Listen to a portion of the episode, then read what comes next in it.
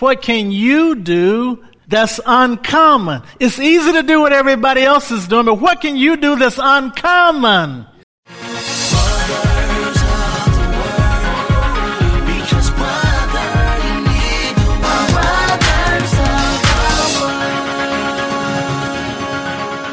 And now for Uncommon Favor Part 4. Thank you for joining Brothers of the Word because, brother, you need the Word.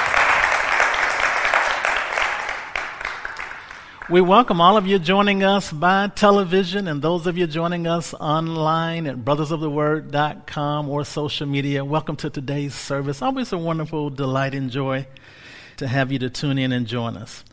Well, we'd like to share just a little humor, and this is actually courtesy of Clayton and Natasha. They gave me this joke a couple of weeks ago, so I put it in my stash. you have to always have a joke stash. and it reads, it says, As a singer, I sing at many funerals. And I was recently asked by a funeral director to sing at a graveside service for a homeless man. He had no family or friends, so the service was to be at Pauper's Cemetery out near Lindale. And as I was not familiar with the area, I got lost.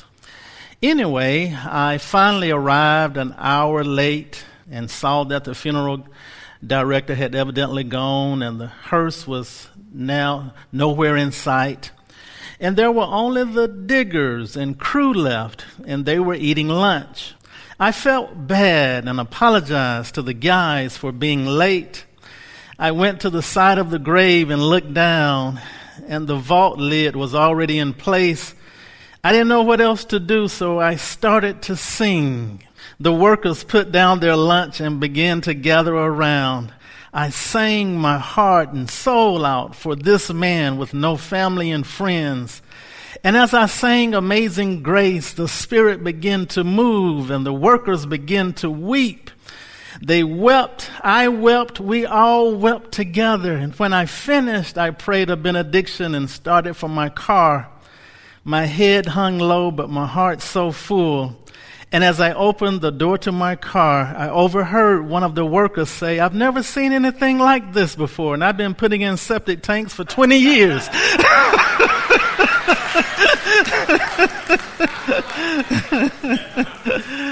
Praise God.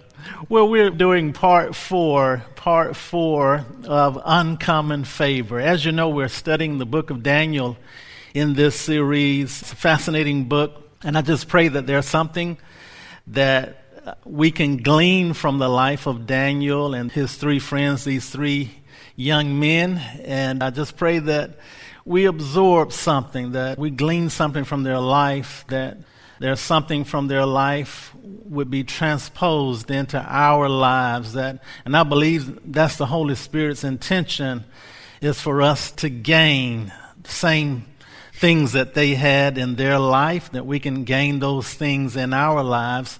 It's a picture of God's people and how God's people are supposed to be the head not the tail and have uncommon favor. And so this is a picture of us as believers in the Lord Jesus Christ. And it's the uncommon favor that God released into the life of Daniel and these young men. And it's that same favor that has been released into our lives because of Christ Jesus. And so we're able to apply these principles.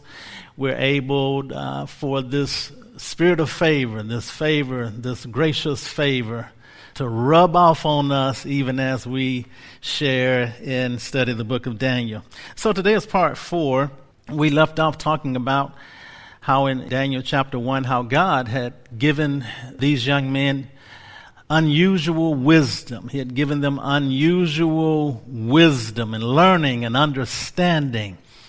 And we said that when you need wisdom, you should do these four things.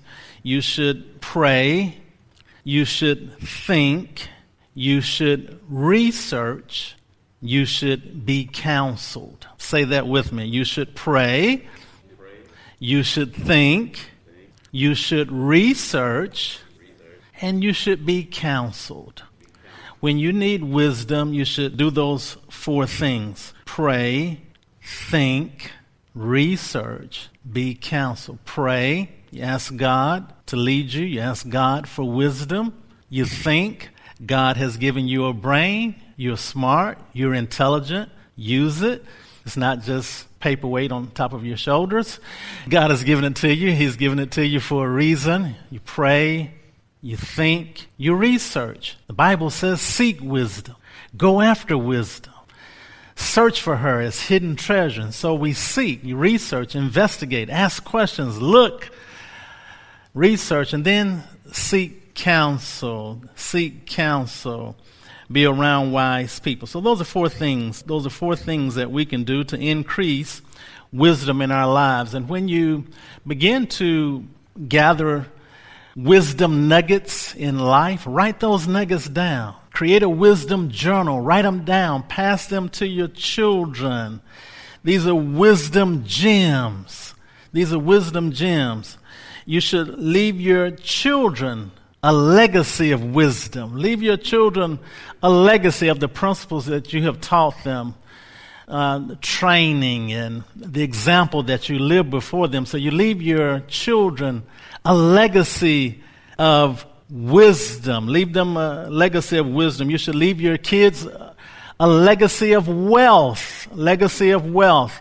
You should leave them some material wealth, but even more than just material wealth, you should leave them wealth of wisdom, wealth of character, wealth of values. You leave your kids a legacy of wisdom, a legacy of wealth. You should leave your kids a legacy of worth when you give them time and attention and affection and love and you affirm them and you invest in them. That's leaving them a legacy of worth, a legacy of worth. This gentleman said, he says, when I was a child, my mother said to me, if you become a soldier, you will be a general. If you become a monk, you will end up as the Pope. Instead, I became a painter and wound up Picasso. Well, that's because his mother invested. She affirmed him. She gave him a legacy of worth, a legacy of worth.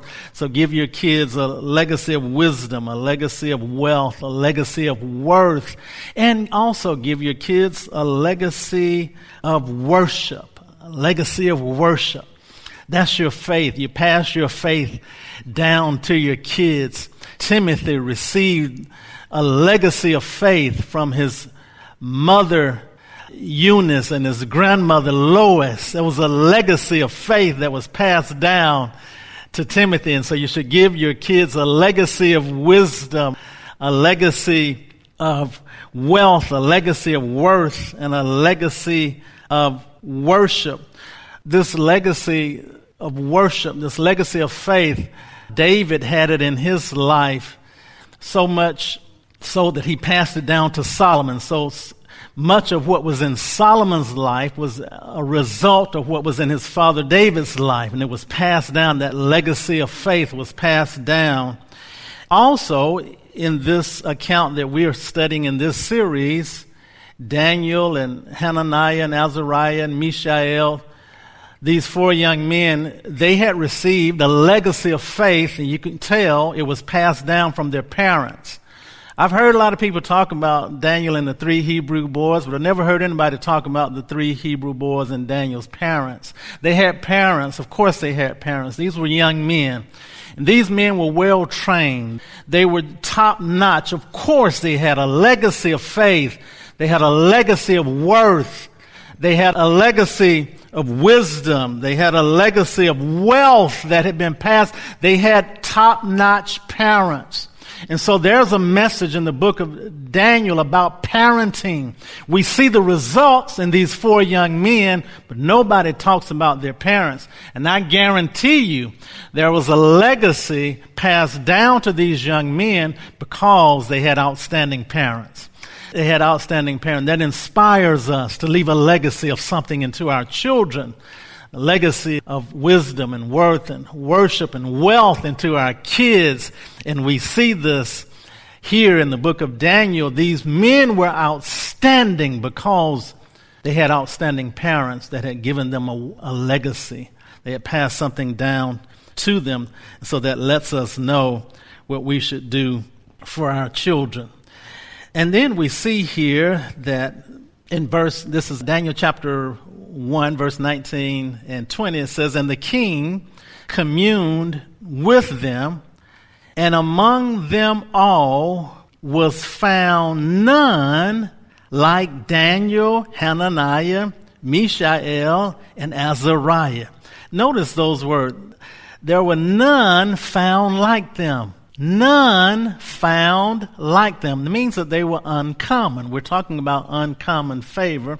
These men were uncommon. That speaks to us. That speaks to us you know, the message that speaks to us is don't be like the crowd. Don't be like the crowd. You have to move against the crowd. Notice there were none like them. There were none like them. They weren't like anybody else. You have to be opposite the crowd. You have to be different than the crowd. That's the message the Holy Spirit speaks to us in this account. There were none like them. They were different from everyone else. They were different from the crowd. They were different from the crowd. Don't be like the crowd. What can you do that's uncommon? What can you do that's uncommon? It's easy to do what everybody else is doing, but what can you do that's uncommon? What can you do that's uncommon? You'll be surprised how people who did uncommon things are the people who got the attention of God. It was the people who did uncommon things. They are the ones who stood out in the crowd because they did something uncommon. You remember Zacchaeus? The Bible says he ran before the crowd.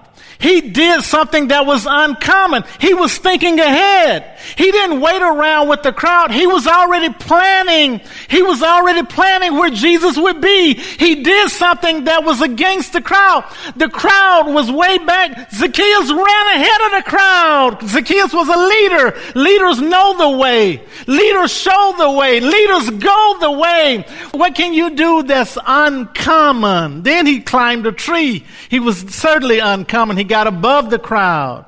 He got above the crowd. And so you'll find figures in scriptures stand out when they do something uncommon against the crowd. You remember they brought the paralytic man to the house. They couldn't get in because of the crowd. They did something uncommon that nobody else in the crowd was willing to do. And so it was these people who did something uncommon that always got the attention of God.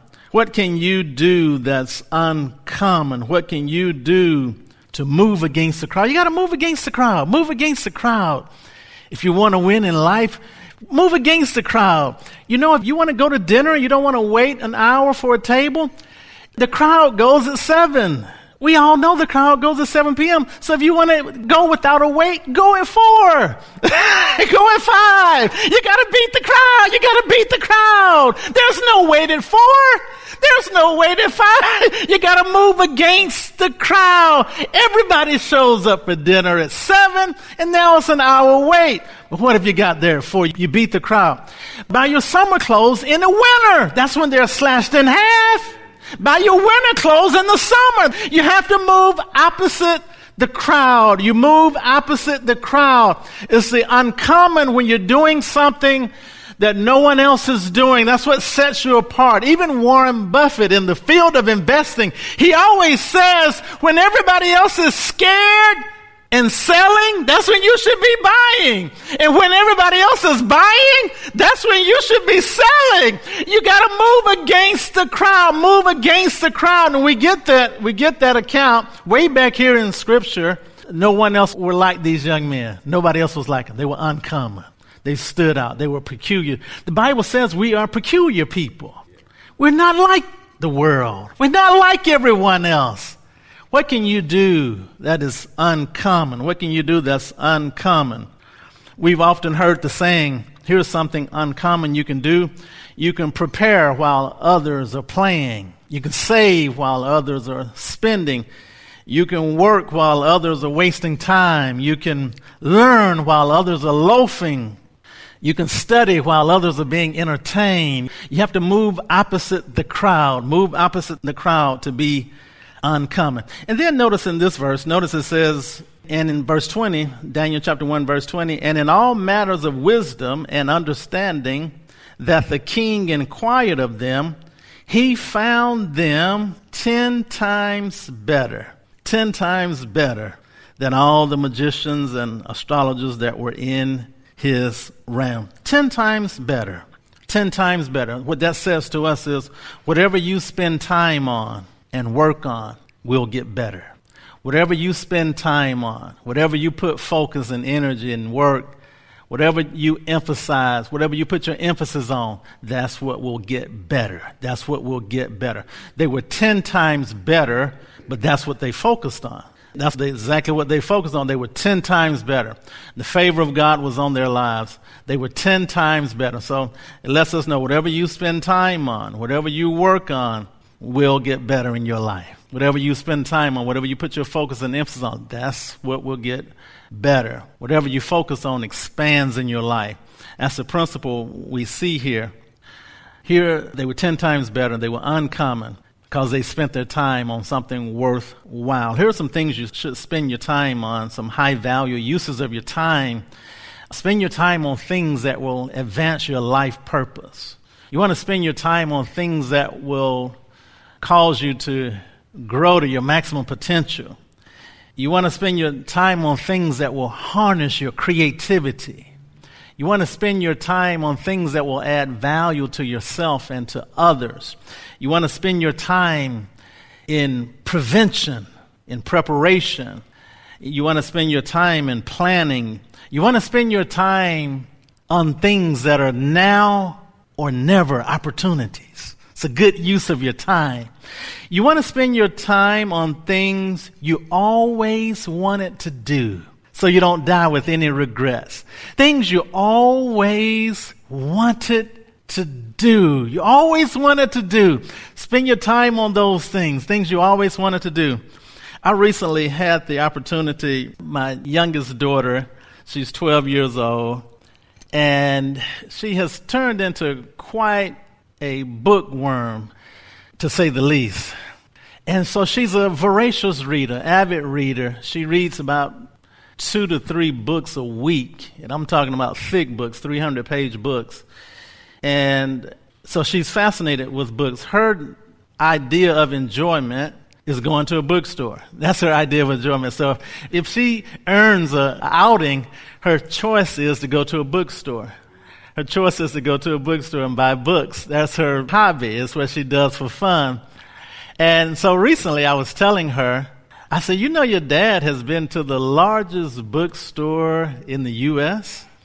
And her eyes lit up and I began to tell her about Powell's books. I was actually with Pastor Nathaniel and some guys, and we were in Portland, Oregon, and we went to the largest bookstore in America. So I was telling my little girl about it.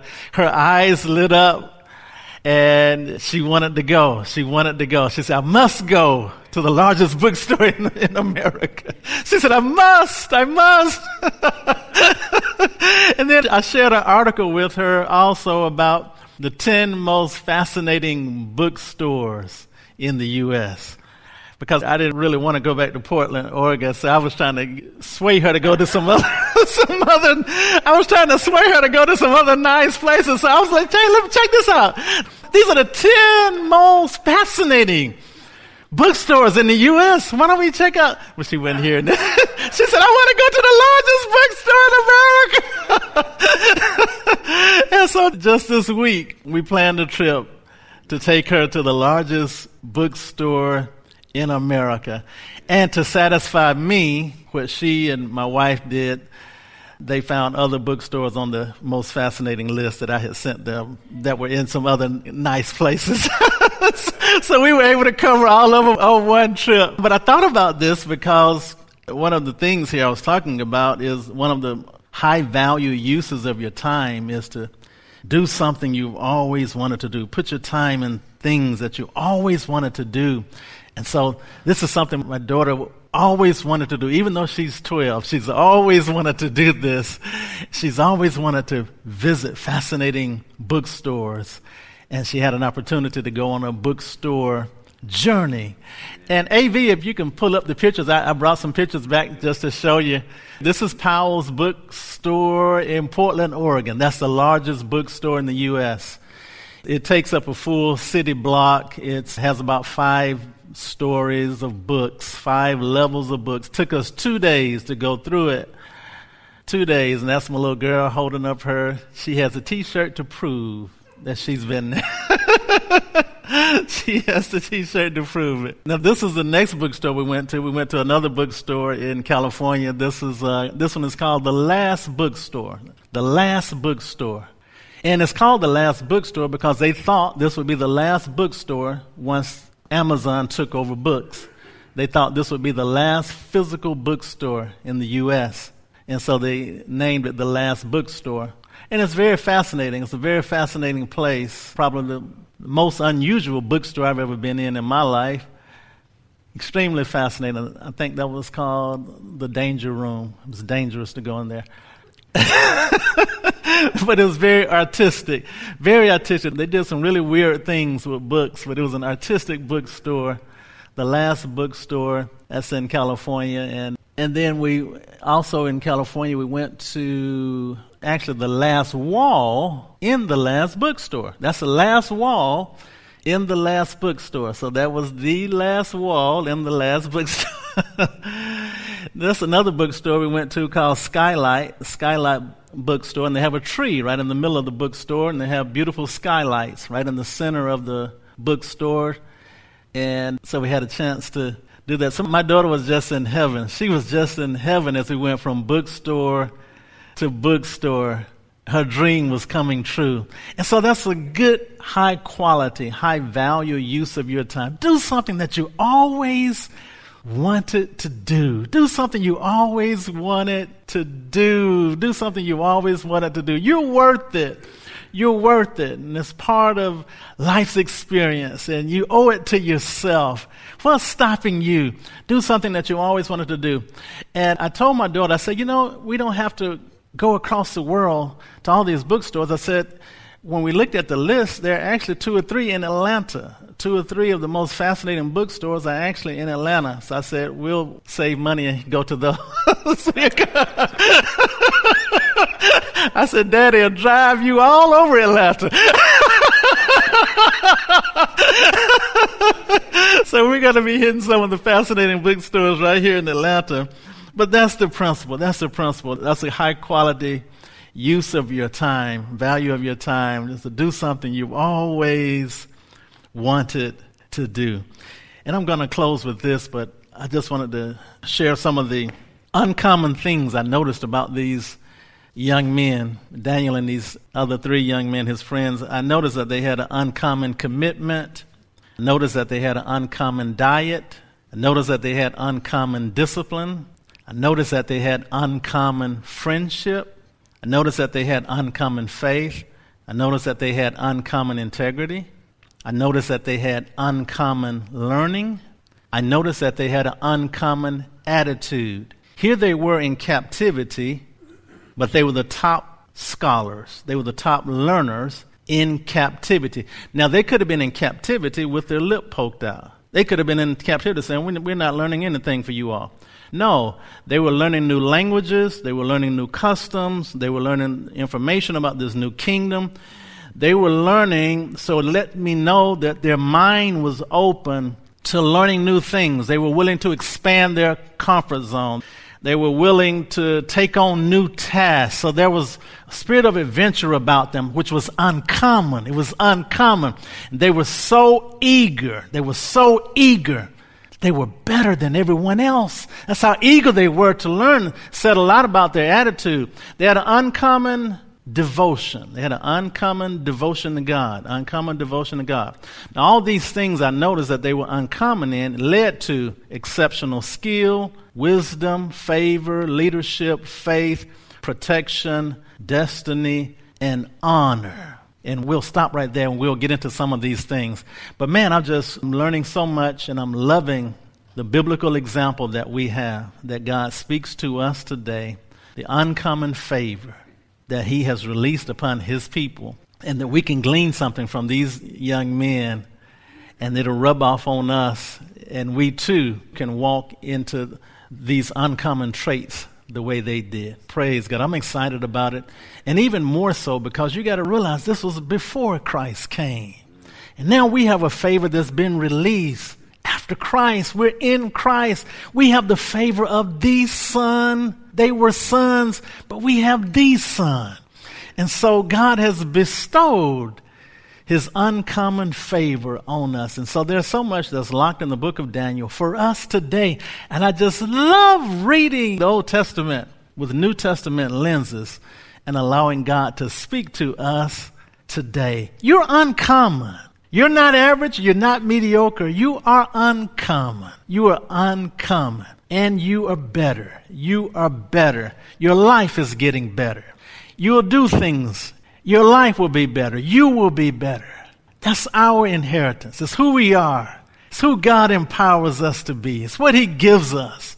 Praise God. Amen. Amen. Give the Lord a hand for His word. I'm excited about that. Praise God. Amen. Amen. Amen. Those of you watching us by television, I want you to go to brothersoftheword.com. You can listen to this series, Uncommon Favor, absolutely free of charge in its entirety. And you can also email it to a friend. Thank you so much for joining us today at Brothers of the Word, because, brother, you need the Word. You are listening to brothersoftheword.com. This was part 4 of the series titled Uncommon Favor by C. Elijah Bronner. This message is number 7911. That's 7911 to listen to thousands of free messages or to send this message number 7911 to a friend. Go to brothersoftheword.com. If this message has been a blessing to you and you would like to help support this ministry, go to iwanttogive.com. That's iwanttogive.com. Listen to brothersoftheword.com often because, brother, you need the word.